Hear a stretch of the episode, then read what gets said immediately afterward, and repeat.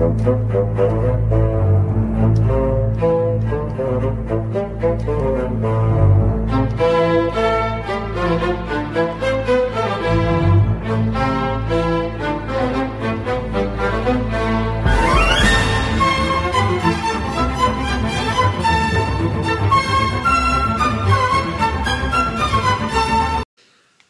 All right, folks, welcome back to another episode of Triple G, Ginger's Gridiron and Golf Podcast. I am your host, Stephen Kerr, aka The Ginger, and we are back tonight recording here Tuesday, March the 8th. And wow, my head is spinning. We were going to start this podcast off uh, this week with uh, with some golf talk with Steph, uh, Stefan Seedorf, uh, who will join us a little bit uh, later on after break.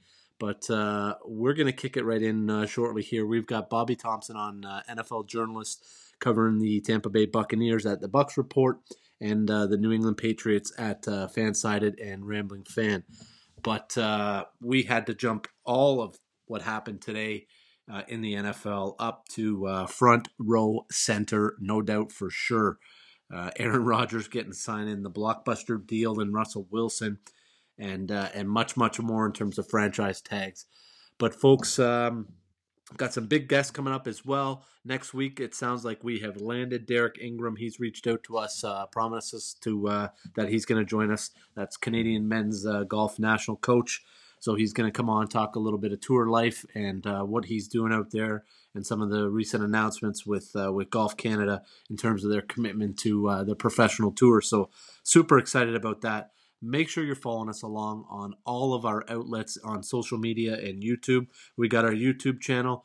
So uh, make sure you subscribe to that. We got some videos coming up. This podcast will eventually flip over uh, to video as well, so you'll be able to watch it um, and all of our guests that we have on as well. So at Ginger Triple G, Facebook, Instagram, and Twitter. We've got a upcoming contest later on coming up in the month uh, for March Madness and more. So some uh, some real fun stuff to come here on Ginger Triple G. But let's get into it tonight.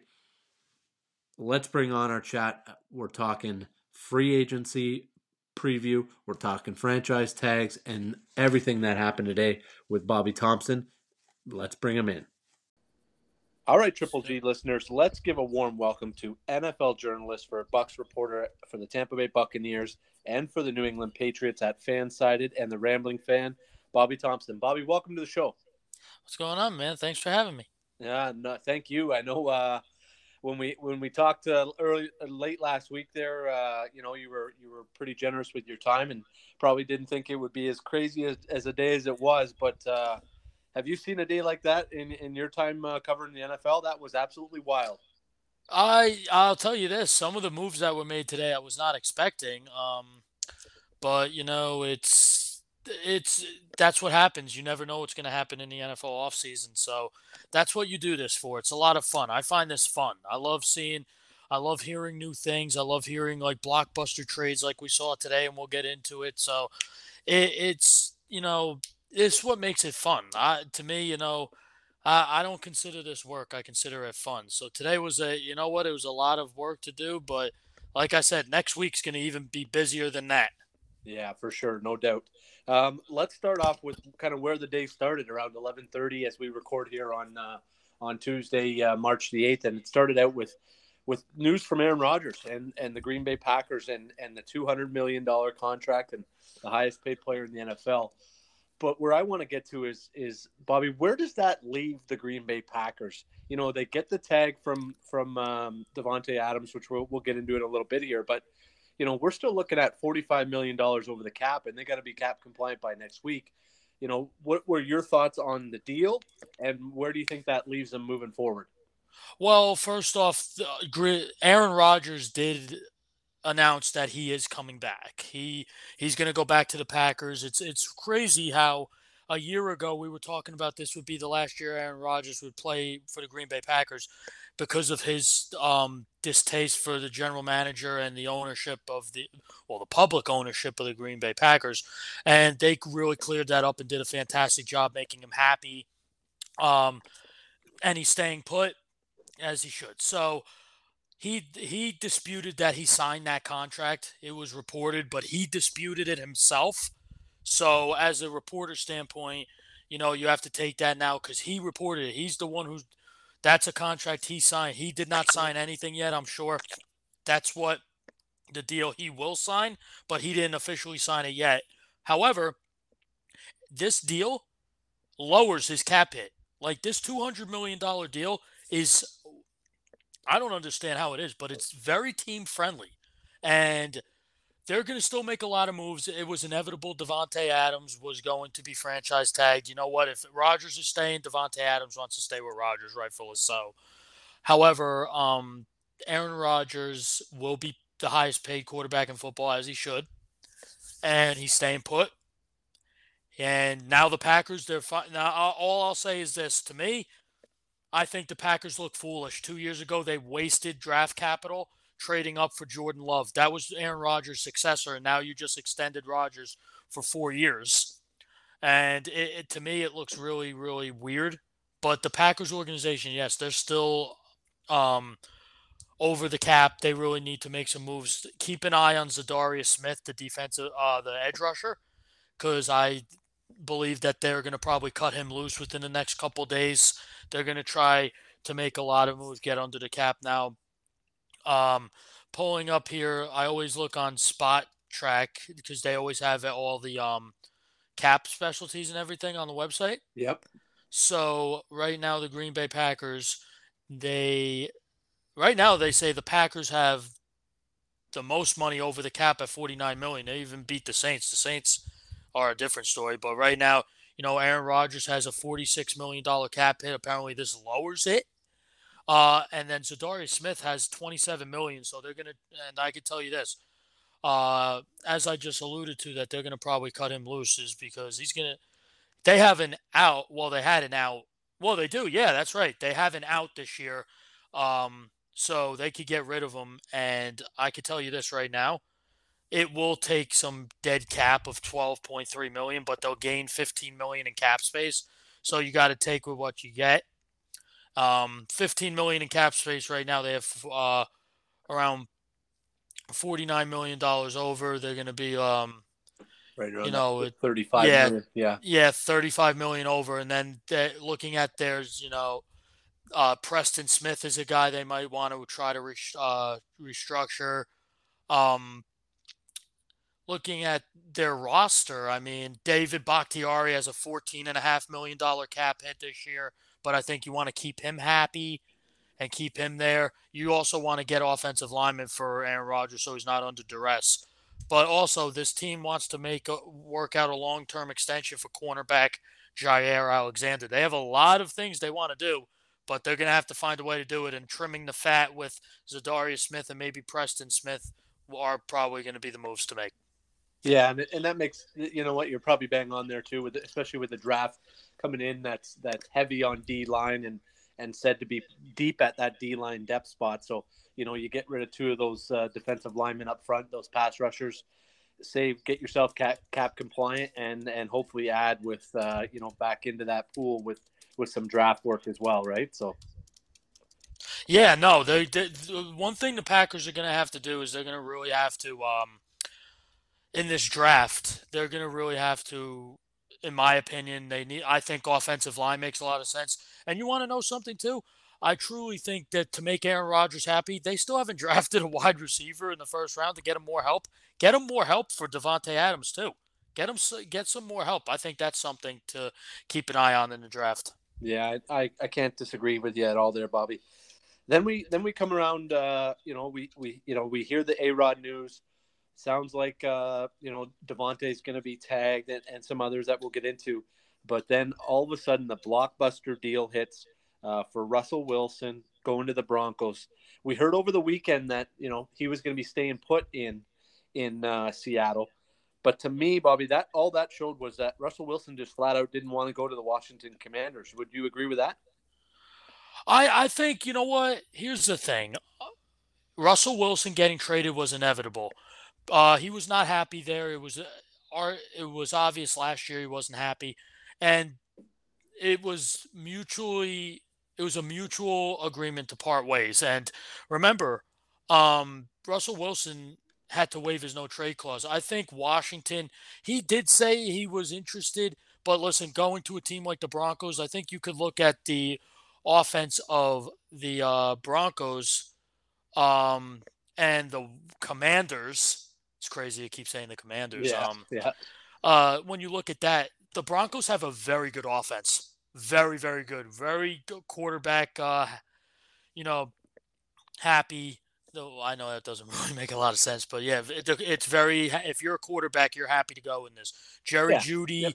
Courtland Sutton, uh, Tim Patrick, they still got Hamler, right? Hamler. Yep. They just traded away Noah Fant in that deal. I don't understand why they traded him away. I think that was foolish. But uh, they're going to use the other guy, Albert, however you pronounce his last name. Uh, That's right. but the thing is, if I'm Russell Wilson right now, I'm the happiest person in the world. The Broncos are going to set him. I tweeted this this morning. The Bronco. Here's the thing: the Broncos were always going quarterback. They were going fishing. The Denver Broncos went into their boat, went deep sea fishing, and wanted to catch the biggest marlin in the ocean. When they couldn't get the biggest marlin out there, which was Aaron Rodgers, because he got reeled in by the Packers, they had a plan B. They had their second fishing pole in the the ocean of quarterbacks, as a metaphorically speaking, and reeled in arguably a quarterback that not only is one of the best in football, but he's the most dual, dual threat. Is he brings a different dynamic to this offense, and the running game is great. The wide receivers are tremendous. That tight end Albert is all right, and an underrated defense. Yep. He he is going to. I'm telling you, he's very happy. This this this couldn't have been more perfect for me. I think he should. Uh, perf. Oh, I think if he went to the Buccaneers, I think that's he would have been happy with those weapons, especially after uh, what transpired today. But he's going to Denver, and I'm just going to tell you this: Denver is going to be very good this year. Yeah, and you know what? Eh, You know, I've heard different things on you know what? Oh, Denver overpaid and and this and that. And, and you- you Well, I, I don't think I don't think they. I think that, you know what to get Russell Wilson, it's it comes at a price, and That's right. They gave up two first round picks. Okay. Two seconds. All right. And a fifth and a bunch of players. Now, the players they gave up, I mean, Drew Lock, he was never good. They were upset. They made a mistake drafting Drew Lock. Now he's Seattle's problem. Shelby Harris goes over there. That fills the need for Seattle on the defensive line. That's and then a tight end because they they haven't had a good tight end since uh, Jimmy Graham was there. Greg Olsen was there for one year in 2020. Didn't really do much, but uh, now they have a legitimate tight end over there. And you know what? Th- I'll tell you this: I when I look at the price, it's a lot, but it's warranted. Imagine what a trade for Aaron Rodgers would have been. I think it would have been a lot more than what we saw today. Yeah, and you look at the trade for Stafford. Stafford was was two firsts and a third, and, and Goff. So really, when you when you start to break it down, okay, it's a little bit overpayment, but it's it's like you said, you're out in the ocean, you're deep sea, you're deep uh, deep fish, uh, deep sea fishing, and sometimes you you catch it, and you just gotta you gotta go with it, right? And I think to me, the way I looked at that that that Denver trade was you were you realize this year, especially this year specifically, that you weren't going to win in that division without going to get a quarterback. Right. So if what are you going to do? Sit there for the next five, ten years behind Mahomes, behind Herbert? You, you can even throw Carr in there. He's not as elite as the first two, but he's still a solid quarterback. And you're going to lose for the next ten years dra- trying to draft and build around subpar quarterbacks, or do you go ahead and and try to go get your franchise quarterback? I know Russell Wilson's 34 years old, but he's still got at least another five, six years, and at least you give yourself a fighter's shot. Absolutely, absolutely. And look at the AFC West right now. You got Patrick Mahomes, uh, Justin Herbert, Derek Carr, and now Russell Wilson. That's the best quarterback uh, division in football. Yep. That I'm I'm just gonna tell you this. th- watching whoever wins this division, I still think it's the Chiefs. I'm just gonna tell you this. Every team in this division is going to be very good. Nobody's gonna be uh, a terrible team this year. I'll tell you that. Yeah, no, I, I totally agree. Um, wanted to get wanted to switch subjects over to uh, yesterday's news and, and get a quick thought because it's it it Sure. didn't digest well with with me and and Okay. I, I just wanted to run it by you. Calvin Ridley and the Uh-huh. suspension for the for the gambling thing. I, I look at that and I, I see one year and I- and then I look at Stephen Ross, the owner of the Miami Dolphins. I just don't understand how the NFL cannot take this team away from this guy. If it comes out that that he and I know it's you know uh, innocent until proven guilty, but if it does come out that he is guilty for you know paying paying his coaches or paying Brian Flores to or offering to pay Brian Flores to throw these games and lose football games, how can he have a franchise when you just suspended Calvin Ridley for putting down a fifteen hundred dollar parlay? Well, that the accusations against Dolphins owner Stephen Ross are are severe. Um, I'm going to tell you this. I've said this a thousand times. I'm a big Brian Flores guy. I always have been. I'm a diehard Patriots fan, and he's a very good coach. And I'm gonna. I believe what he's saying. He's not. He wouldn't put his career on the line to lie. And I agree. I think Stephen Ross is a is a disgrace. I think that you're paying somebody to lose games so you could get better draft picks. That's just I, I'm not a fan of tanking unless you're really that bad. If you're in the season and it's week 14 and you want to get better draft, go ahead. I get it. You're playing basically a three quarters of the season, not in the beginning of the year. That's the way I see it. And the Dolphins that uh, the team from him for sure. I agree 100. In terms of Calvin Ridley, I'm just going to sum it up in one word: stupidity. Uh, I get it. He all he did was place a bet. He wasn't even on the team. If he was on the team, I, I understand. That's terrible. That you're you're on the team. That's that's something in the Pete Rose type. Now I'm in terms of baseball, I'm a big Pete Rose guy, and I think he got screwed in a way. But anyway, um, in terms of this, he was he took a leave of absence from the team. He was not, you know, uh, throwing games. Like he, what he was betting had no recollection on the, on the outcome. He just wanted to make some bets. Do I think it's foolish? Yeah, it is. You just he, now look at it this way, my man. He he placed a three to five to eighteen parlay right for fifteen hundred dollars. Yep. That fifteen hundred dollars cost him eleven point one million this year. yeah.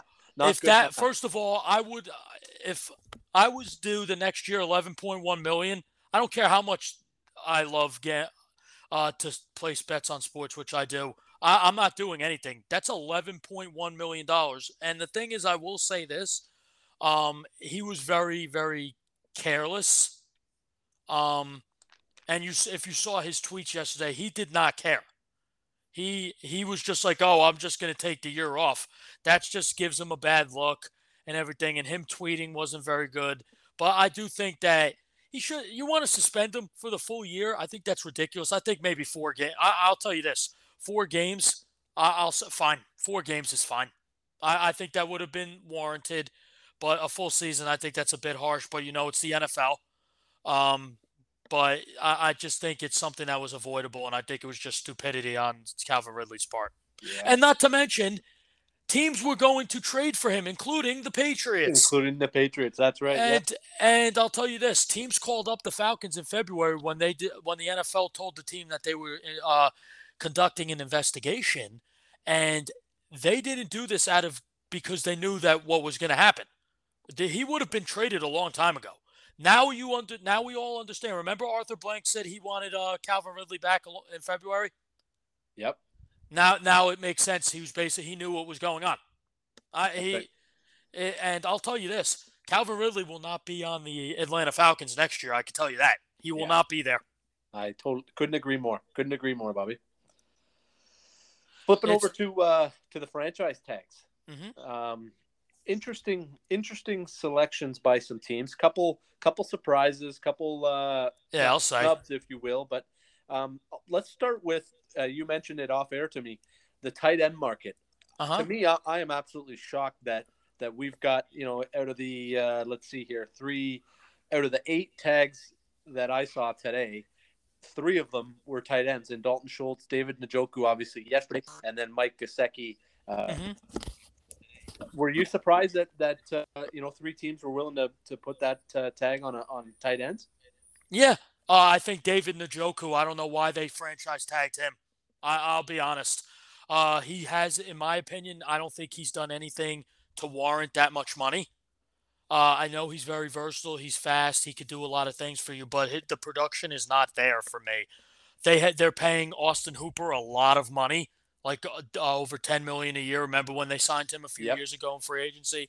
Um, that was eye opening to me. Uh, Dalton Schultz, I'll tell you this, uh, that was inevitable. Cowboys love him. He came on uh, last year and really was a tremendous r- weapon for Dak Prescott, especially in the red zone. They did not want to lose him, especially since they're going to get rid of Amari Cooper, which is a topic as well. Um, but Mike Gesicki, I'm not surprised. There were t- talks. I talked to somebody. I have a a, a, friend who works for the Dolphins, and he told me to watch out for Gesicki staying, and, and if they can't work something out, they'll tag him. And look what happened. Um, but the tight end market, you know what, Mike Gesicki, the Dolphins love him. They didn't want to let him go. He stays put. It makes a lot of sense. Uh, Dalton Schultz, uh, his market was going to be robust in free agency if he wasn't tagged. I can tell you that. Uh, the Jets were going to throw him a lot of money. I can tell you that. Um, now they obviously cannot. But um, David Njoku stay. I, I to to me, I'm still going to sit here for the next few years and say why in 2022 did the Browns place the franchise tag on David Njoku? Yeah, yeah, that that's one for sure. That was a big big time question mark. I agree there. And um, Charles Godwin for the for the Tampa Chris Godwin. Chris Godwin. Sorry, I get Charles. Chris Godwin. My my mistake there. Um, Chris Godwin surprised that the Bucks were able to go ahead and do that because they're in that same type not not as bad as as um, the Packers are, but they're in some they're in a tight cap situation over over the cap. I believe almost twenty million now. Um, no, actually, believe it or not, they have two million in cap space right now. Oh, do right? they? Uh, yeah, as of right now, it's I have it on here. It says they have two million, but yeah, they have a lot of free agents. They, I could tell you this: the Bucks for the past month and a half, they've been contemplating on what to do place the franchise tag on Chris Godwin or cornerback Carlton Davis. I think, honestly, I'm sitting, uh, when I hear that, I'm sitting here thinking, like, really? They're really contemplating on that? That's an easy uh, answer to that question. But Chris Godwin, they never wanted to let go. Mm-hmm. They didn't want him to hit the open market because somebody was going to pay him tremendously, as rightfully so. Uh, they love him down here in Tampa. I live in Tampa. Uh, he is arguably He's a leader in the locker room. He's arguably one of the nicest guys on the team. He's a team guy. They love him. Mike Mike Evans is pulling wanted him back, of course. He's going to come back and they they're working diligently to get a deal done. They didn't get it done in time for the deadline, and that's okay. The the franchise tag is just a placeholder. That's it. Yeah, you have they're going to get they're oh, they're going to yeah, they're going to yeah, have a deal done. I would yep. wouldn't be surprised if they get a deal done tomorrow. I'm uh, I'm just going to tell you they weren't they weren't close enough to get it done today, but I do think they'll find a way to make him happy. And if they can't come to an agreement within a week, they have him for the franchise tag, and then next year we'll see what happens. But in 2022, Chris Godwin will be with the Tampa Bay Buccaneers, and I will tell you, I never thought he was going to leave. I think he was going to stay. He will finish out his career here in Tampa Bay as he should. Yeah. Um, one that I was surprised with later on in the day was Cam Robinson, left tackle out right. of Jacksonville. Does to me does that tell you that um, is going to go ahead and, and look to add more pieces on that D line with with uh, that first overall pick? You mean the offensive line? Well, Cam Robinson, they, they you know they they franchise. Oh, do you think that? Do I think that do uh, I think they're going to address defensive line? Yes, in the draft now that they've tagged I, Cam they, Robinson. Well, well, literally, they, you know what? They are going to set the tone for the draft. They could pick anybody they want at number one. To me, they have Cam Robinson, but you could also uh, move him around. And Evan Neal for me makes a lot of sense. The the goal in this is to protect the franchise. Who's the franchise? Trevor Lawrence. Trevor Lawrence. Yeah. He's he's young. He came on big at the end of the year last year. Protect him protect him, build a huge wall so he stays untouched, and then go out and get him weapons. That is the goal in this in this draft. But also for uh, head coach Doug Marrone, he's going to want to build that defensive up as well. Your defense as well. You're right. Uh, Aidan Hutchinson from uh, Michigan makes Michigan, a lot of yep. sense. I don't think Kayvon Thibodeaux goes number one at all. Uh, he he's re- you know what his first impression on scouts and GMs at the combine wasn't as positive as people would thought. Um, but I could tell you this: I think it's if it's not an offensive lineman, it's going to be Aidan Hutchinson. That's what I think. Yeah, I, I agree there, and and you're right on Thibodeaux. I know he was telling people, "Hey, I'm I'm going to work out," and then it came time to. Yeah, it, it, he's being portrayed as a very selfish player, and that's not what you want before the a month before the draft. Moving on to your Patriots, um, surprised at all, J.C. Jackson? I know you know as it was moving closer and closer to the to the deadline, it kind of really came out that you know he wasn't going to get the tag. But were you surprised at all that that uh, they didn't go ahead and tag him? And uh, Harold Landry from the Tennessee Titans. Uh, another, to me, possible one that could have been tagged but was not tagged. Well, Tennessee couldn't tag him. They're they're nearly seven million over in cap. Over, they're going to have to figure. Harold Landry's going to get paid somewhere. He's a very very good player. In terms of the Patriots, as a fan, as a diehard fan as I am, I'm very disappointed. I loved J.C. Jackson, and the Patriots chose J.C. Jackson over Stephon Gilmore, which now looks moot because he's got, he's going to go elsewhere. Um, but listen, there's an old saying: if Bill Belichick doesn't resign you after you play for him, there's something's probably wrong. Uh, I could tell you, J.C. Jackson has been nothing short of spectacular for the Patriots. Undrafted free agent out of Maryland. He's really turned himself into one of the best ball hawking corners, and not only not only that, but one of the best cover corners we've ever seen in football, especially in Patriots history. Um, he's going to get paid. He wants 20 mil a year. Somebody is going to give it to him. Now it won't be the Patriots. He, from what I'm understanding and talking around, is he priced himself out of New England. Now the Patriots need to rebuild their secondary, which is going to be easier said than done. Uh, but I do think the Patriots will try to lurk in the weeds and try to bring him back somehow. They're going to give him the Dont'a Hightower treatment. Back in 2017, after the Patriots won the Super Bowl, against the Falcons, 28 to 3 Super Bowl. Yep. Uh, Dont'a Hightower had the huge, he was the huge free agent. Um, they didn't franchise him. They let him test the open market. And what the Patriots do is they let you test the open market, go to get some offers, and then he they come back to Bill Belichick with what he was offered, and he tries to give them something similar or match the offer. Well, this instance, Patriots will not be touching what he's looking for. I think the Patriots will try to look in the maybe, I'm going to say 16, 17 mil a year. He wants more than that. Patriots offered him an extension in the during the season. He declined because he knew he would get paid, rightfully so. To me, I'm just going to tell you this today.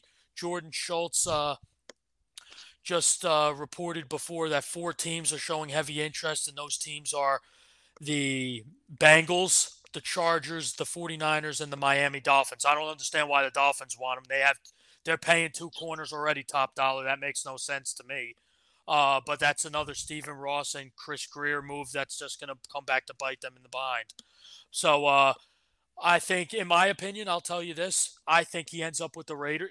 to me, I think it's between the Raiders and Bengals. That's what I think. I think the Bengals are really the Bengals this year have um, the sixth most cap space with $35 million a year. After today, they franchise tag Jessie, Jeff Bates. Bates. Yep. But also the Chargers have the most money in free agency is 57.5 million. So the Chargers are going to want to upgrade in secondary, and that would be a huge upgrade for them on defense too. So it's going to be interesting to see where he goes. And I, as a fan, I hate it because Mr. Interception, we love him. He was great. So I'm going to have to see what happens. Yeah, and I agree that, that the Dolphins thing with, with Byron Jones and, and Xavier Howard makes – you know, they're the two highest players on that team in terms of, of cap hit, and then you're going to bring in J.C. Jackson. I totally agree. I just don't see uh, why you would. I I, I, I think that I think that's just being reported by his agent. Yep. To try to get his price up, and and it, it's a common move by an agent. Uh, to me, like I told you, I think the Raiders are lurking in the weeds to try to bring him in, especially with the familiarity with Josh McDaniels. Yeah. So, so let's skip ahead here. We're going to take a quick look here at, at the free agent market and, and uh, specifically on the offensive side of the ball mm-hmm. um, at, at, some of these skill positions. Um, we'll start with the quarterback. You know, not a great no free agent class at, at no. all, to be honest. But is there anybody out there? Is there eh, you know a Mitch Trubisky, mm-hmm. um, mm-hmm. a Jameis Winston? Is there anybody out there that you think's going to get paid? out of those, you know, top four, five, six guys, even a Marcus Mariota maybe too. It's, it's feel I feel like you're reading my mind because I was literally going to say all that, but uh, I, I think you know looking at this free agent market, it's really really bad for quarterbacks. Yeah. I think uh, first off, I think that Mitch Trubisky's the hottest commodity, and I tweeted before it's probably he's probably going to go to the Giants. Yeah, I saw and that. He's, uh... And he's going to compete for the starting job, and hell, he might even get it at one point. Uh, Jameis Winston, uh, I think, goes back to New Orleans, in my opinion. Uh, I think Marcus Mariota would be huge. I know the Raiders are going to try to bring him back. But other than that, looking at this, this it's disgusting. There's nothing. There's nobody else on here. I would even uh, entertain even bringing on. Uh, maybe, yeah. I, will tell. It's very weak. Tyrod Taylor. There's Cam Newton too.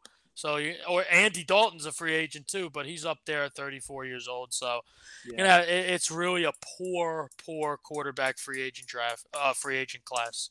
Yeah, and I can see somebody going up to Seattle to compete, maybe with Drew Lock up there now. That hey, I think Marcus Mariota would be huge in Seattle. Yeah, that's definitely an option. I think I know they've got to eat a fair amount of dead cap with with this trade that they did today, but uh-huh. they've still they've still got some room up there to uh, to make some moves. Yeah, absolutely. Um, at the running back position, I know you're in, you're uh, you said you're in Tampa there. Uh, what about Leonard Fournette, um, Melvin Gordon? Talk to us about maybe a couple of the options at running back. Cordarrelle Patterson is one there to keep an eye yep. on. Cordarrelle Patterson, he's going to go back to Atlanta. He loves it there. They love the fit. It's just too perfect.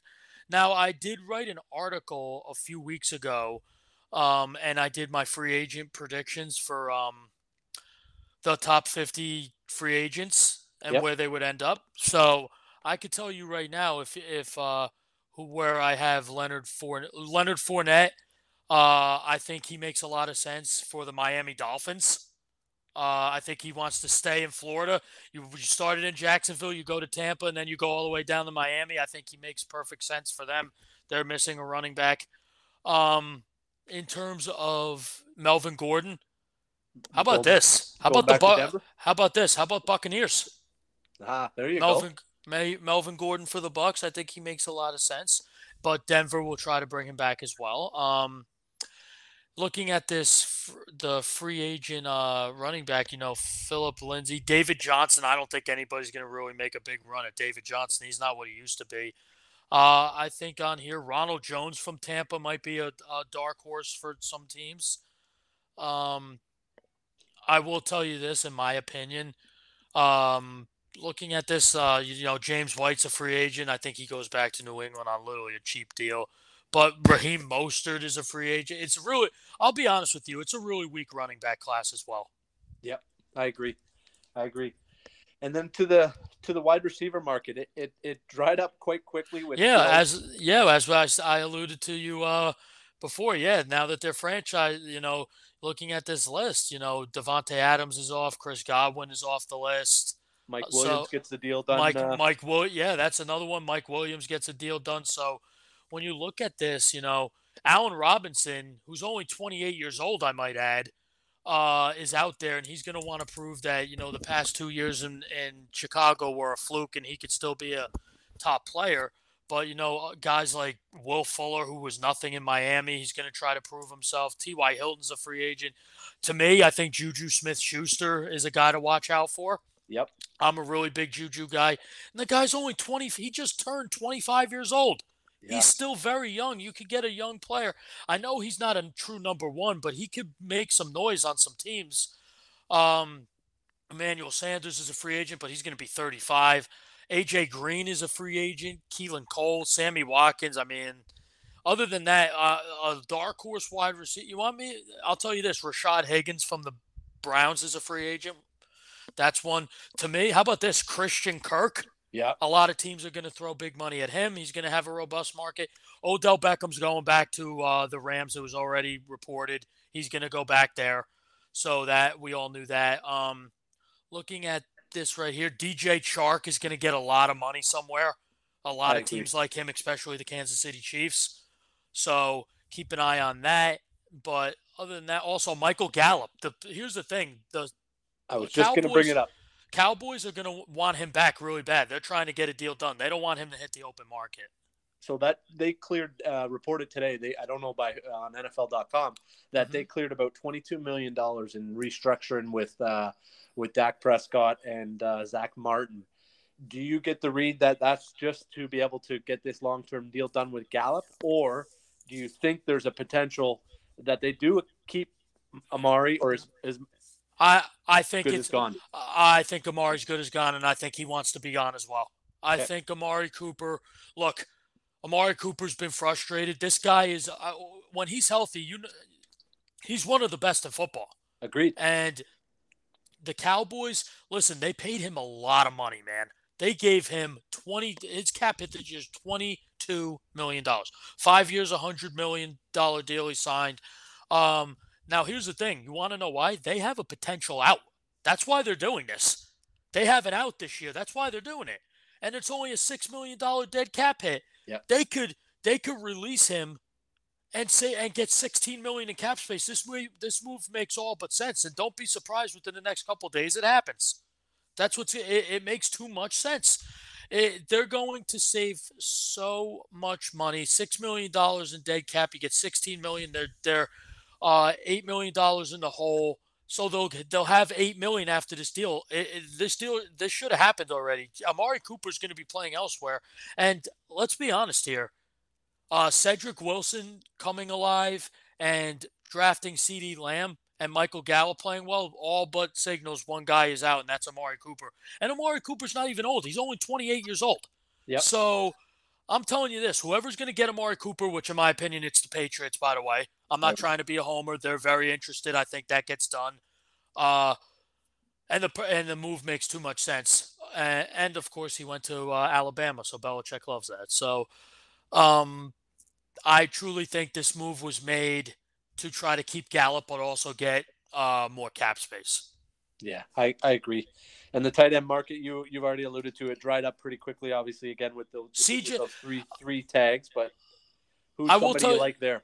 Oh, of course. Oh, there's a tight end I really like in free agency. Actually, uh, Bengals tight end C.J. Uzomah. Yep. I like him a lot. I think he's very good. By the way, I think he goes to the Jets.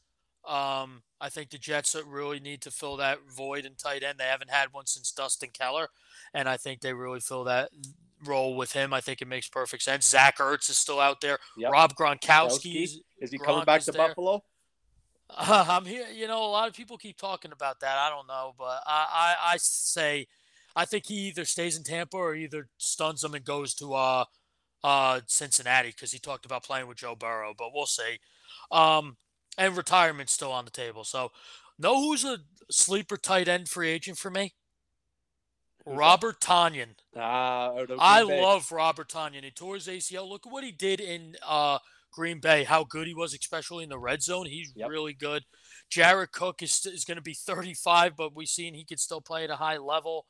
Uh, Zach, I think Zach Ertz is going to get paid somewhere. Somebody's going to pay him. Yep. Uh, he my sleeper, uh, my sleeper's Ty Conklin. I know he's not a uh, he's not a tight end one, but he's a good depth piece on a on a real good team. Uh, you know what, man? That that's a very very good point. Ty Conklin. That you know what? He's a free agent. Some teams might want to pick him up. Uh, some teams. Well, Evan Engram's a free agent from Yep. the Giants, but teams are going to approach him about playing slot receiver. So uh, we'll see what happens. to That he's only 27 years old. Um, but this tight end market, you know what? They got some sleeper guys. Maxx Williams from Arizona is a free agent. Yep, So, coming off of Mo, injury. Mo Alie-Cox. Yeah, out of Um, Indy for sure. OJ Howard, uh, Eric Ebron's a free agent. Uh, but to me, CJ Uzomah is going to be a guy to watch out for. Yeah, I agree. I agree, Bobby. That was absolutely amazing. What uh, what great breakdown of uh, the free agent market, the franchise tags, the trades and, and signings today. That was uh, just amazing. Thank you so much for coming on.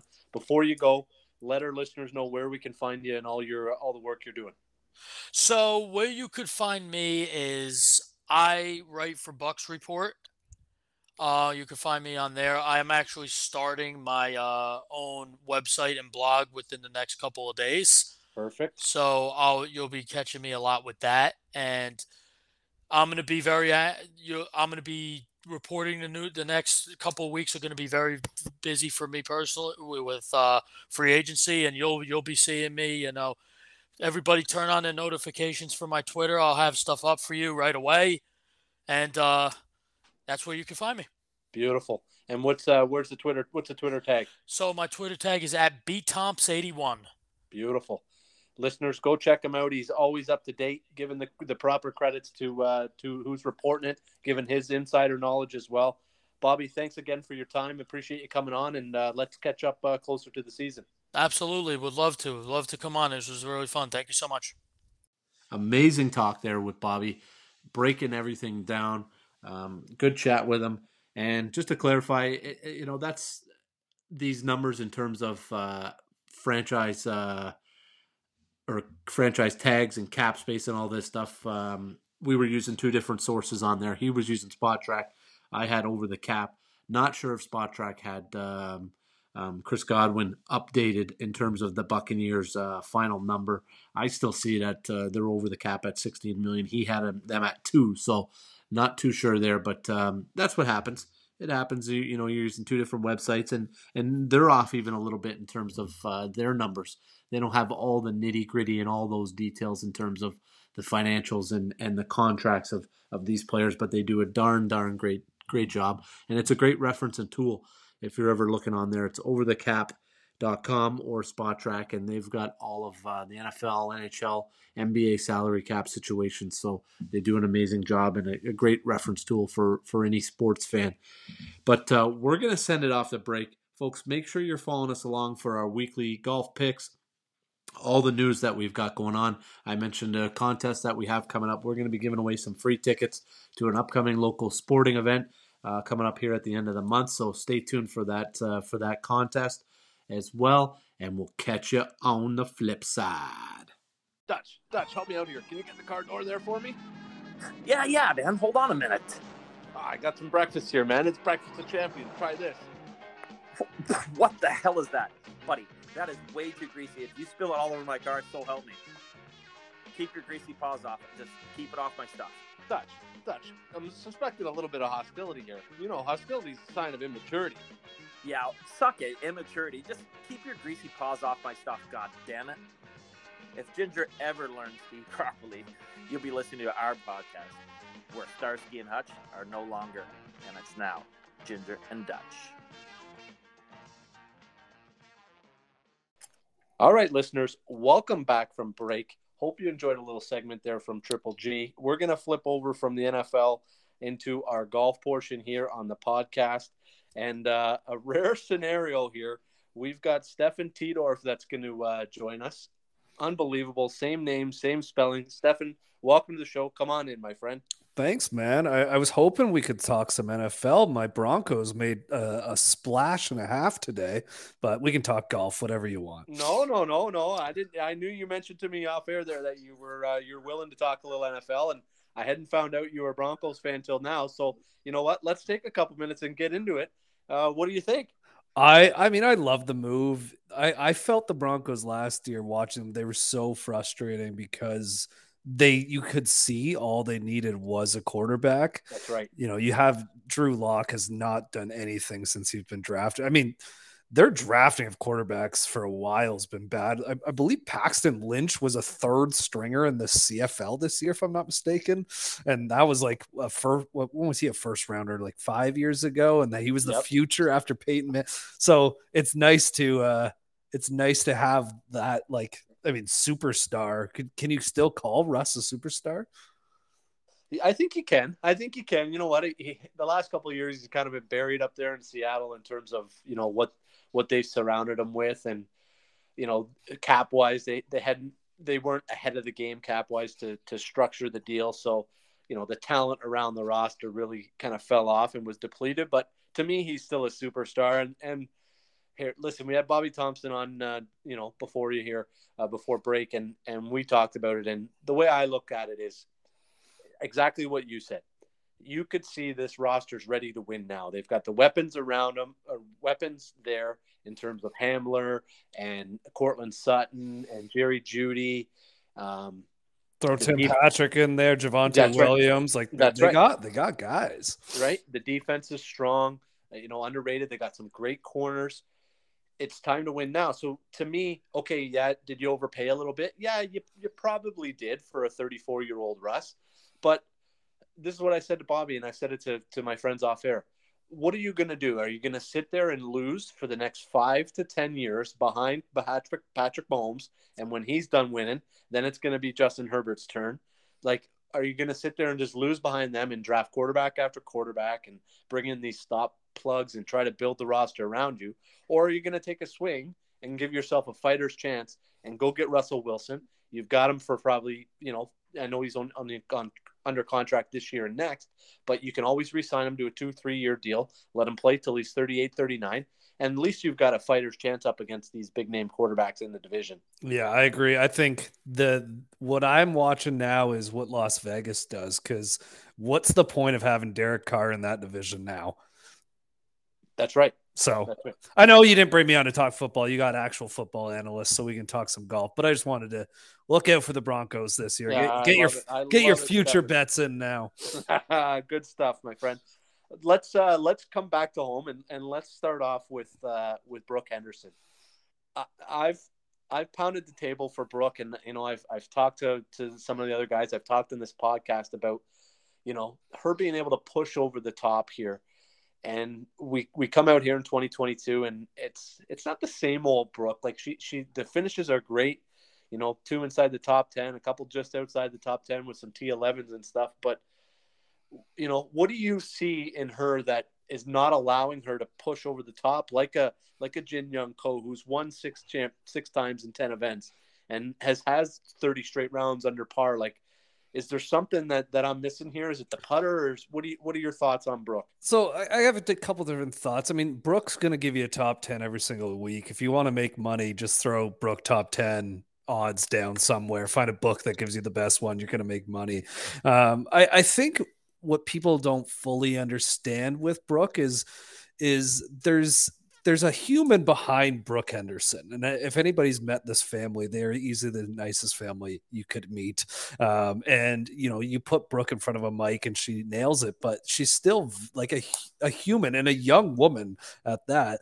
Um, I know for a fact that the the pandemic took a big toll on her. She's recently kind of lightly brushed it in a, in a recent comment. I know Bob Weeks had it, uh, a story on TSN, basically being like, I didn't really want to travel that much, right? Like I, I was only traveling as close to home. Like this recent flight she took to uh, Singapore, I believe, is where they just played. Yep, um, right. was like the longest flight she's taken since obviously pre-pandemic. I think it took a major toll on her uh, mentally. Uh, family in Canada, living in Florida.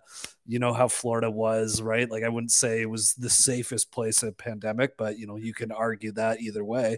I think it. I just think it took a bigger toll. Now, either way, like Brooke had a decent year uh, in 2021. She picked up a win last year.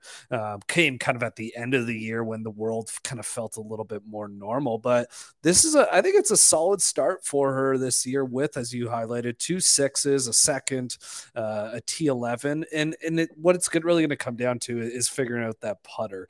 Um, but the issue I'm kind of forecasting for the future that I'm worried about is is what is this driver uh, new talk, yeah, yeah this new rule with the driver only going to 46 inches how will that affect her? She kills it in the on distance. I think she's in the you know top 10 top 20 on distance on tour. Um, accuracy's never been her number one thing. Um, will this actually make her more accurate but lose a little distance? I don't know but uh, the putter still is what's what's been killing her for uh, the last couple of years is it a successful year if Brooke doesn't win a major?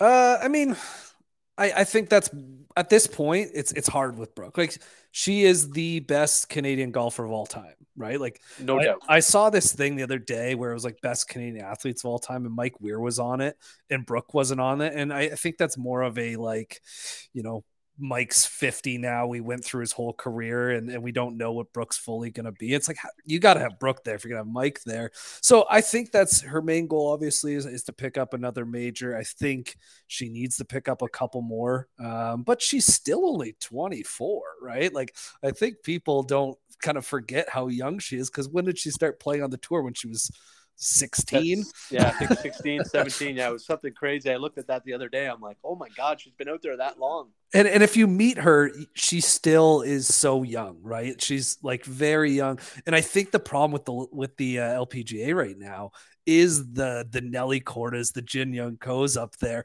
that are like at a whole other level that you, you're trying to compare Brooke to her, and it's like it's like trying to compare David Duval to Tiger Woods in his prime, right? It's it, you know, he was there, he was competitive week in week out, but you know, David was never Tiger Woods during that time. So um, I don't know. I think she she's probably set up for a major. I think it's going to be really exciting when uh, when we get to the Hunt Club this year uh, for the Canadian Open again, and, and, they get back to that. So I think it's a big year for Brooke. It started great. I would not be surprised if she picks up a couple wins, and now that she's a little bit more comfortable. But I also wouldn't be surprised if this driver change really actually hurts her a little bit. I'm sure she's preparing, you know, like she does, and and everything will be great but I, I at the end of the day, I still think the thing that's holding her back is that putter. And um, if the LPGA could get a little bit better stats, we would be able to really break that down. I don't love the stats they have of like, you know, putts per gur or putting average. I don't love those stats compared to like shots gained, but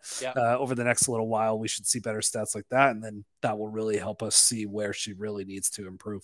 Yeah, I, I totally agree. And, and, you know, they're taking steps with, you know the purses going up and like you said some of the some of the things to get on par or at least you know improving in terms of up towards the men and, and that. So it'll, it'll be nice to see and hopefully that continues uh, moving forward for for the ladies, the LPGA Tour, and and the uh, the tours below that for the ladies as well. I agree. Quickly on that, um, I, I saw that last week uh, she made fifty thousand dollars for finishing sixth. I believe that is like forty fifth this week. Uh, actually, it's it's it's in the sixties this week for you on uh, the Players Championship for the yeah. guys. So uh, that just shows how how much further we could go with the ladies game. But uh, we yeah. don't need to get into that right now. Yeah, twenty million million dollar purse, three point six million for first. Yeah, Absolutely must be nice. Wild, eh? Must be nice to be a caddy making the cut this week. You are just you are happy. That's that's for sure. Yeah, no doubt. Um, to the Puerto Rico Open last week. What a story! Ryan Brehm, uh, you know, wins on his, you know, I think it was uh, his mom had passed away about almost a year ago, maybe even to the date. I'm not sure exactly, but I know it was was close to that. He's on his last medical exempt. He's got his wife on the bag. Um, what a great story, and and that's is that not what golf's all about? You know, providing great stories. If you haven't had the opportunity, folks, go check out this story. Uh, Ryan Brehm now he's he's in on the players. He's he's in at uh, the Sentry next year in terms of the victory. Um, just a great story. What are your thoughts on that, Stefan? Yeah, so this is obviously like if you asked me who Ryan Brehm was prior to Thursday, uh, I wouldn't have known unless uh, my guy Ryan French with uh, a case of the Golf One Monday Q info on Twitter uh, had a tweet about him at some point. But basically this guy had a start um, earlier this year or last year, I forget which one it was, um, and, he, and he got COVID, and they obviously gave him it was the Zurich last year, and they allowed him to you know play one tournament to make up for that, and he took advantage of it in a huge way in Puerto Rico. Um, I think uh, the craziest thing is he needed to finish, I think it was first or second to uh, you know keep his status, his very limited status he has on the PGA Tour.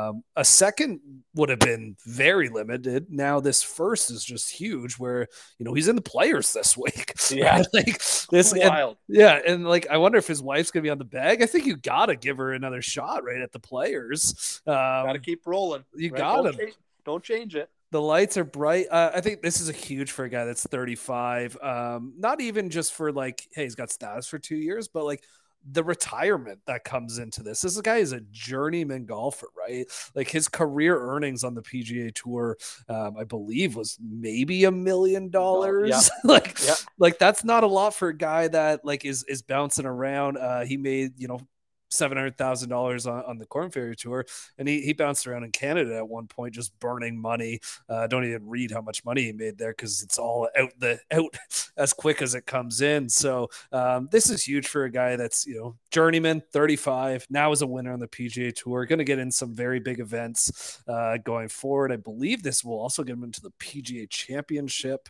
Um, so life changing is is the easiest way to do it. And that's the best part about the alternate tour the alternate events. We're going to get into bay hill at some point but like i would have loved to watch this because there were so many storylines coming down uh, sunday and they did show a little bit of it on tv on the golf channel um, but like life changing stuff happens in these off weeks, and that field was ugly from the start, uh, but in the end, it ended up coming up with a great story, and that's uh, that's why we have these uh, alternate uh, alternate events happening on the PGA Tour. Yeah, and you know what? I said it even uh, last week uh, for or two weeks ago at, that, at the Honda in that 16 for one playoff. Like those are the types yeah. of that's the type of stuff that we've got to in in in golf cover, and we've got to get more coverage on those types of things because those are the guys that guys and girls that are grinding for for every last penny. They're grinding for their livelihoods, and and that's to me what what the game is truly all about. It's not about you know the three point six million dollar first place prize this week at Sawgrass.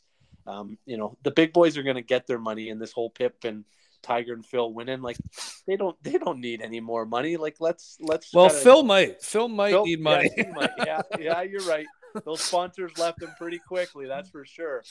Yeah, uh, that was that was a whole other thing with Phil. Uh, I don't we don't need to get into Phil. I'm sure you covered it over the last, last couple weeks. But uh, I love what you're talking about with the Monday stuff. And I already re- mentioned my buddy Ryan French with with Fire Pit Collective, and and they're actually doing a bunch of stuff with with video content, and they're following a player that's going to every single Monday this week, and basically building a little documentary on it. Um, uh, my a good buddy of mine, Mark Baldwin, uh, trying to Monday every single week, and and they got a video crew and everything things. So those are the stories I agree that we want to tell. I think everybody thinks uh, pro golf life is glamorous at all times, but uh, it's not. But at the end of the day, you know, you know what you knew what you signed up for. So uh, awesome to see Ryan Brehm, a guy that you know at 35, when you've only made two million dollars in golf. That seems like for guys like, oh, that's a lot of money. It's really not, considering he's probably spending seventy thousand dollars a year to try to make it work. Um, so when I say life changing money, this is life changing. This guy actually will be able to retire one day um, now with uh, the PGA Tour's uh, retirement program. Um, so uh, really happy for him, but I agree we need more stories like this. Yeah, for sure. To the Florida swing. Um, you know, we we heard about you know the Honda. Well, we we seen with the Honda with you know not having a top ten player in the field and the field being a little bit weaker, and and then we turn to to Bay Hill and and we hear some of the comments, not not all, but we hear Rory, uh, you know, bitching and moaning for the lack of a better term about the golf course and the golf course setup. Do you feel that if if Bay Hill continues to go down this road of of um, pretty much a major championship setup that they had over the course of the weekend? That they're going to lose some of these guys in terms of the schedule because you know the Hondas PGA we all know how tough the Bear Trap and PGA National is. Then we get the setup like that at Bay Hill, and if that continues, do you think guys will just skip it and continue to? You know, I talked about how good the field was at the the Monday uh, member guest at Seminole. You know, with Cantlay and Rahm and all the all these guys, and and the court and Nelly Korda was there as well. Nancy Lopez, and you know the field at, at Seminole was better than the field in the Honda. um, do you think that the Florida swings on a little bit of a slippery slope in terms of golf courses and the in the setup? I, I think I think the Honda will never get there again. Uh, it's it's one where yeah, it's one hundred percent just it's it's not it's a confidence killer. Yeah, go there.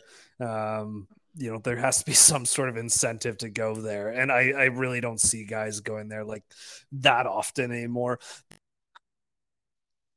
Um i don't think uh you know, I know you said he was bitching and moaning, and I think the way it when it happened is is your comment is completely fair. But if you if you kind of zoom out, and the fact he said it the next day, uh, I believe he said it again on Tuesday as we as we record this podcast, um, same type of thing. I think he is right. You want when you're going to the players, when you have the biggest purse in golf each year, a course that the top guys all really can compete on.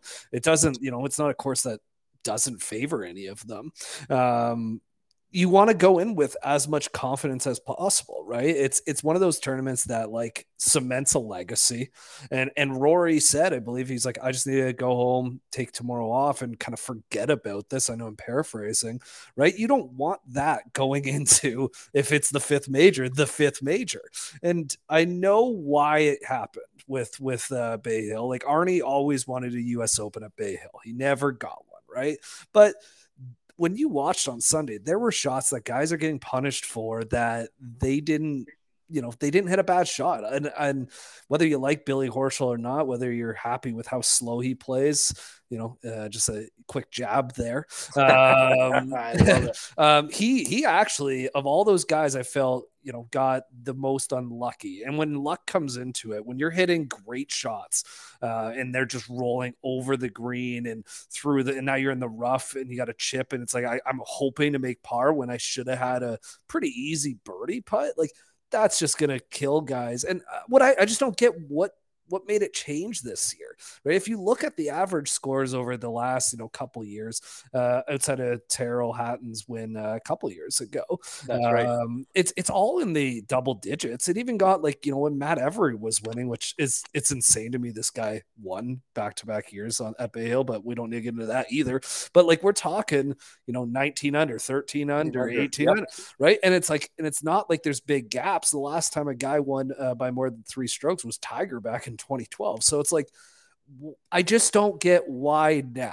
Right. And if we want Arnie to still be that super big place in the game, you know, on the Mount Rushmore of golf, like we don't want guys coming to his tournament. And this is the story that comes out of it that they hate going to the tournament. We want guys going, talking about Arnie, keeping his legacy alive. It just, it seemed like they decided to turn a switch this year. And I, I I'm just not sure why that is, and it might hurt them for next year. And now are they going to have to go all the way over to the other side to bring these guys back in the year after? Or is just having the name Arnold Palmer tied to it enough for these guys to keep going? And I'm not sure it is for a lot of these young guys that literally were infants when he was still, you know, able to be met on the PGA Tour. You know, you think of a guy like Joaquin Niemann, never would have met Palmer, right? right? Like I, I understand there might be some legacy, but it's it's told legacy that rather than something he's felt. So um, I don't know. I think it's I don't know if at the end if, if they're happy with it or not. Like if I'm the tournament director, am I happy with the result or what I gave out? I don't know. It was entertaining come Sunday, right? It brought you right until the end, but you know, how happy is a guy like Gary Woodland right now uh, at the end of the day? I know Scotty Scheffler's happy, that's for sure, and Ted Scott's happy, but uh, yeah, uh, it's just I don't know. That's where it's a weird answer. I'm not giving you something great about it. It's just like I wouldn't know how to feel if I was the tournament director uh, come Monday looking uh, towards next year. Yeah, and you, and you look at Arnie's legacy. You know, Arnie was was an aggressive player. He was a go for broke. He was a you know I'm going to take on the shots and I'm going to go ahead and, and hit hit the the shots that are that are called upon at, at big moments. And that golf course didn't set up that way for these guys. It didn't. It, it, it challenged them, but it challenged them in a penal way where they they had to play defensive and they had to you know pitch out on the 16th hole like Scotty Scheffler did and and get up and down for for par from 80 yards. And yeah that that's nice. But, but like you said that's what you see in a US Open. Mm-hmm. you know I want to see that rough an inch and a half lower. And you know what? If if Scheffler doesn't pull the shot off and and the club just does tweak a little bit he hits it in the water on 16 on on the third shot. He didn't even have that choice. He didn't even he didn't even have that opportunity to be able to take on that that feast or famine shot or that go for broke shot. It, that that opportunity was taken away from him by having three and a half, four inch rough that was thick and nasty around Bay Hill all week long.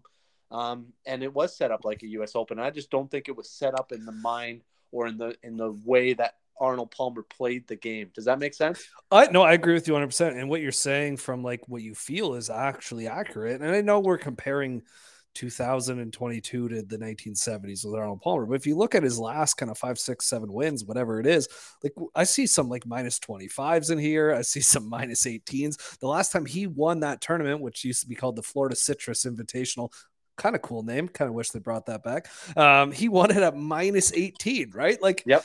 I don't know. It, it's I I you I think you're onto something. Like, would Arnold actually be happy with this? I don't know. I think he actually would have been annoyed that some guys were getting unlucky.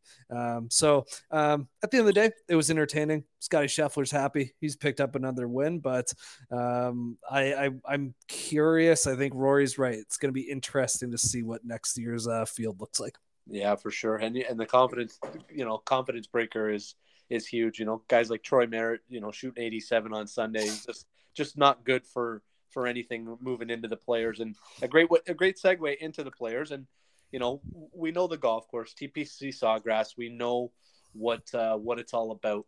what does it take to win on this golf course? Like, you know, I find that it, it other than the, the Craig Perks of the world, it, it is a, you know, that, that trophy and the, and the names of the winners, you know, there's some big name winners on there. And, and why is that? And what does it take to win around here? I think it's it's the lights, right? And I know there isn't actually the lights Yep, there but I know, because it I know what you mean. Yep. it it is that tournament for a lot of these guys where it's as big as big can be, right? The purse gets there. You a lot of guys um actually I was I've been listening to this podcast. You should check it out. It's about uh it's I forget the actual it's called Chasing Majors. It's with uh, Stevie Williams and uh this Australian dude and it's all about Tigers every major he won, right? And one of the cool stories that comes out of it, he said after every single tournament Tiger played in and he won, he never once looked at that sheet they have uh, in the room when you're signing the card of how much each guy's winning, right? And I think a lot of guys get to the players and they look at that sheet probably before they even tee off. And that's probably in their head. So the guys that have the best mental games pick up wins here. And you're 100% right. There's very rare guys on this list that you're like, oh, that guy doesn't belong there. I love the the call out of Craig Perks. That's just like just so unfortunate for that guy. Just like unnecessary ricochet. He's just sorry sitting there and his in his house just wondering what he deserved for that. But I think it's fair. you look at a lot of these other guys, and I know for some other guys that would hear this, you hear a name like Tim Clark, for example, right? They'd be like, who the heck's Tim Clark? Tim Clark was up there for a long time. Up, Time. Yep. up until that putter ban, um, where he like I, he has this argument that he literally cannot putt because of a, a wrist uh, disability, right? Like up until then, this guy was in every tournament. So I agree with you. I think uh, the lights uh, come into play a, a lot, and and I think it's that final stretch of like you got to have your nerves ready for that final stretch because 16 17 and 18 I th- even 15 15. I saw Like- a picture on, on 15 today, and that shoot just every year seems to get tighter and tighter and tighter. Yeah, I think it was no laying up that posted that Was it? today, Yeah, and I yeah. was just like, "Wow." So, um, it, it is becoming a big boys course a little bit more. Um, you know, like you see a guy like Matt Kuchar, probably the last you know average length ball striker to win out there.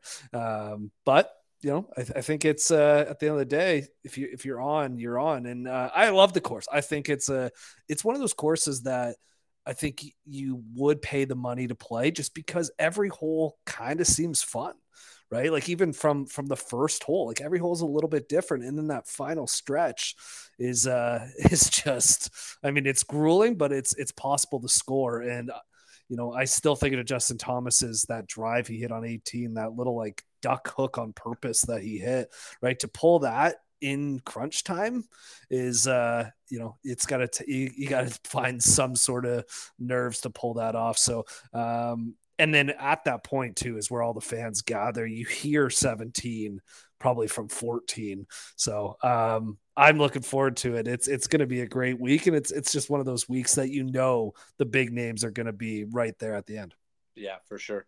Anybody, uh, anybody that you've got your eye on? Anybody you're going to place a, a few bucks down on? Um, so I was looking at like the odds this week, and and Yep. anytime you get DJ and Brooks in odds that are above, you know, twenty to one, or you you gotta take them. And and Brooks again, the last time I remember this guy being fifty to one uh, was when he won uh, the Waste Management, uh, not this year, the year prior, and he was fifty to one to start the week. 41 to 1 or something like that. Like I know these guys have had quiet starts, but you can't sleep on these two. Um, DJ never really had too much great success there, and Brooks' kind of best finish, I believe, is like a T11. Um, so nothing like crazy, but you know, if we're calling it the fifth major and Brooks shows up at the big tournaments, I wouldn't be surprised to see Brooks in there. Haven't really seen much of DJ recently. Uh, but again, right? Like we didn't see that a couple years ago. And what did he go on to win? Like four or five tournaments in a year. Like. DJ, you, you just don't count that guy out. But uh, I think Jon Rahm um, is a guy, and it's what a hot take for me to say the best player in the world is, is a guy to watch out for. But um, I I like you. You're talking about Rory's comments, right? And him kind of you know bitching and moaning, where Jon Rahm kind of had the opposite. He said, right. Like I liked last week. It was hard. It was it was fun. Whatever you know. Blah blah blah. His his classic comments, right? So last week didn't get to him. And I think he probably took last week as a way of like, I'm just going to prepare, go through my rhythm, just get into it. What happens, happens. Last year, he finished T9th at this tournament. Um, people are talking Jon Rahm up big. I don't know if you've uh, listened to the interview with Pat Perez uh, with uh, Colt Knost there Yep. and, and really talking up Jon Rahm. And I think he needs to get uh, players, he needs to get another major to kind of get into that conversation. I feel like we're we're over talking about Jon Rahm for a guy with only one major, but if this guy picks up a players in another major this year, would you really be shocked? Nope, not at all. Not at all. So uh, yeah, that's that's kind of where my, my head is at uh, this week is is watch for those big names. Um, anyone for you kind of sticking out that maybe isn't as high up there? Like, what do you think Ryan Brehm's gonna shoot this week? I want I want to be nice, but hey, maybe he, maybe he keeps it going. Maybe he keeps it going. We do uh we do we actually do our picks each week on uh, on this one, and and I'll uh you know what I'll I might as well do it here with you. We usually do a a big gun. We call it a big gun, a lock uh lock top ten of the week, and then kind of a a long shot, and we we pick somebody that's a hundred hundred plus or more to uh to one to to win it. So All I right, Went, I went with uh, with a value pick. You know, uh, 2020 he was T7. 2021 he was T9. He was fourth at the Honda. He blew it on Sunday, but I, at 30 to one, I'll take Berger. Okay, Daniel Berg. Okay, yeah, I, I think he's a he's a guy um, that I think so undervalued. Like we forget how great of a year he had over the last kind of eighteen months. I think it's a great pick. And then I'm sticking uh, close to home. He's he's getting his game back. He was T11 at the uh, the API. He's been seventh place the last two years in this event. 55 to one. I'll put a I'll put it even down on a on a top 10 again for him. I'm taking Corey Conners. Yeah, Corey's uh, ball striking was great last week. Again, another guy I thought got a little unlucky. Not that we would have known because uh, apparently when you're in fourth place, uh, you don't get to go on TV if you're Canadian. So we didn't really see right. any shots from Corey Conners last week. But Corey is one hot putter away from from picking up a huge win like this. I think he's due for another win. I, I love a, a Corey Conners top ten. I love that pick. Yep. And then my my long shot, I threw Willie Zalatoris in just as a an extra pick. We usually only make three, but at fifty to one, I think he's like you said, the ball striking is there for a, for a golf course like this. Um, if he can get the putter going uh, inside uh, on that the short range putts, I think he'll be there. And then my long shot, a buck fifty to one, and you know what? He's playing good golf this year. T eleventh at the API, uh, fortieth at the Genesis, uh, T twelve at the Sony and he's always around at this event T16 in 2019, T35 in 2020, and then T29 last year. 150 to 1. I'll take Keegan Bradley. Yeah, I figured that's where you were going. Uh, do you remember the good old days when Keegan Bradley and Jason Dufner and Jason Day were the faces of golf for a little bit? Yep, I The do remember that. The fun Yep. times. Uh, I, I, one of the biggest shocks for me looking at the odds last year, um, and I know it's not a, a course for him, but Brian Harman's currently 126 to 1 to win this tournament somehow. Wow. Um, so you know, I'm not. He's not a guy I know. You know, fellow bald brother. We run into each other at the bald meetings that we have yearly, but uh, I just I don't see it necessarily happening again. But uh, you know, Brian Harman's just this this kind of grinder out there that he could be right back there at the end of uh, at the end of the week. Um, but yeah, I just think those are odds, con- odd odds considering he was right in the mix uh, right until Sunday. Yeah, I agree. I, I actually would like that pick as well. For even for even just for a top 10 to get some some good value, I, I totally like that pick. Here's my last question for you. How is Jimmy Walker in this tournament?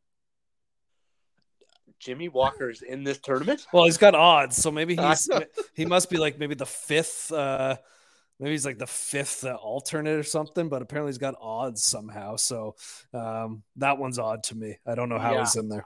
I have no idea how he would qualify for this event. I have no idea either. Love your Yeah. I love your picks this week. Um the only other one I wanted to highlight, I, I saw it here. I just got to find it again. Um, Lanto Griffin seems a little high at that 150 as well. I do think Yep. the the lights might get there uh, on him. Um, and, and watch out for Louis Oosthuizen. Um, this is a guy that's been quiet this year. Um, I don't have my his results in this uh, in this tournament in front of me, but 56 to one for Louis. Um, I, th- I think Louis That's great value. Great value for an event. He shows up in the big events. he's due for another big one. Um, if it's not here, like the odds must be pretty good for a future bet for him at St. Andrews uh, for the 150th Open. Um, so just uh, maybe I'll throw that out there for the listeners as well.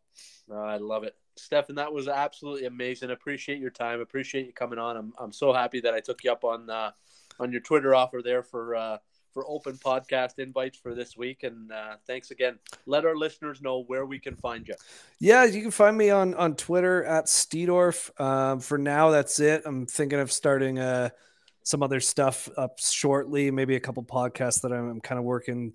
You know, after uh, T Talk with Flagstick.com uh, came to an end recently, um, which we had going for three years. So you can go back and check out all those old episodes. But for now, find me on Twitter and uh, look out for anything coming up in the future. But I really appreciate Stefan coming on. Anytime a guy named Stefan asks me to do anything, I usually say yes. So uh, really appreciate it, man.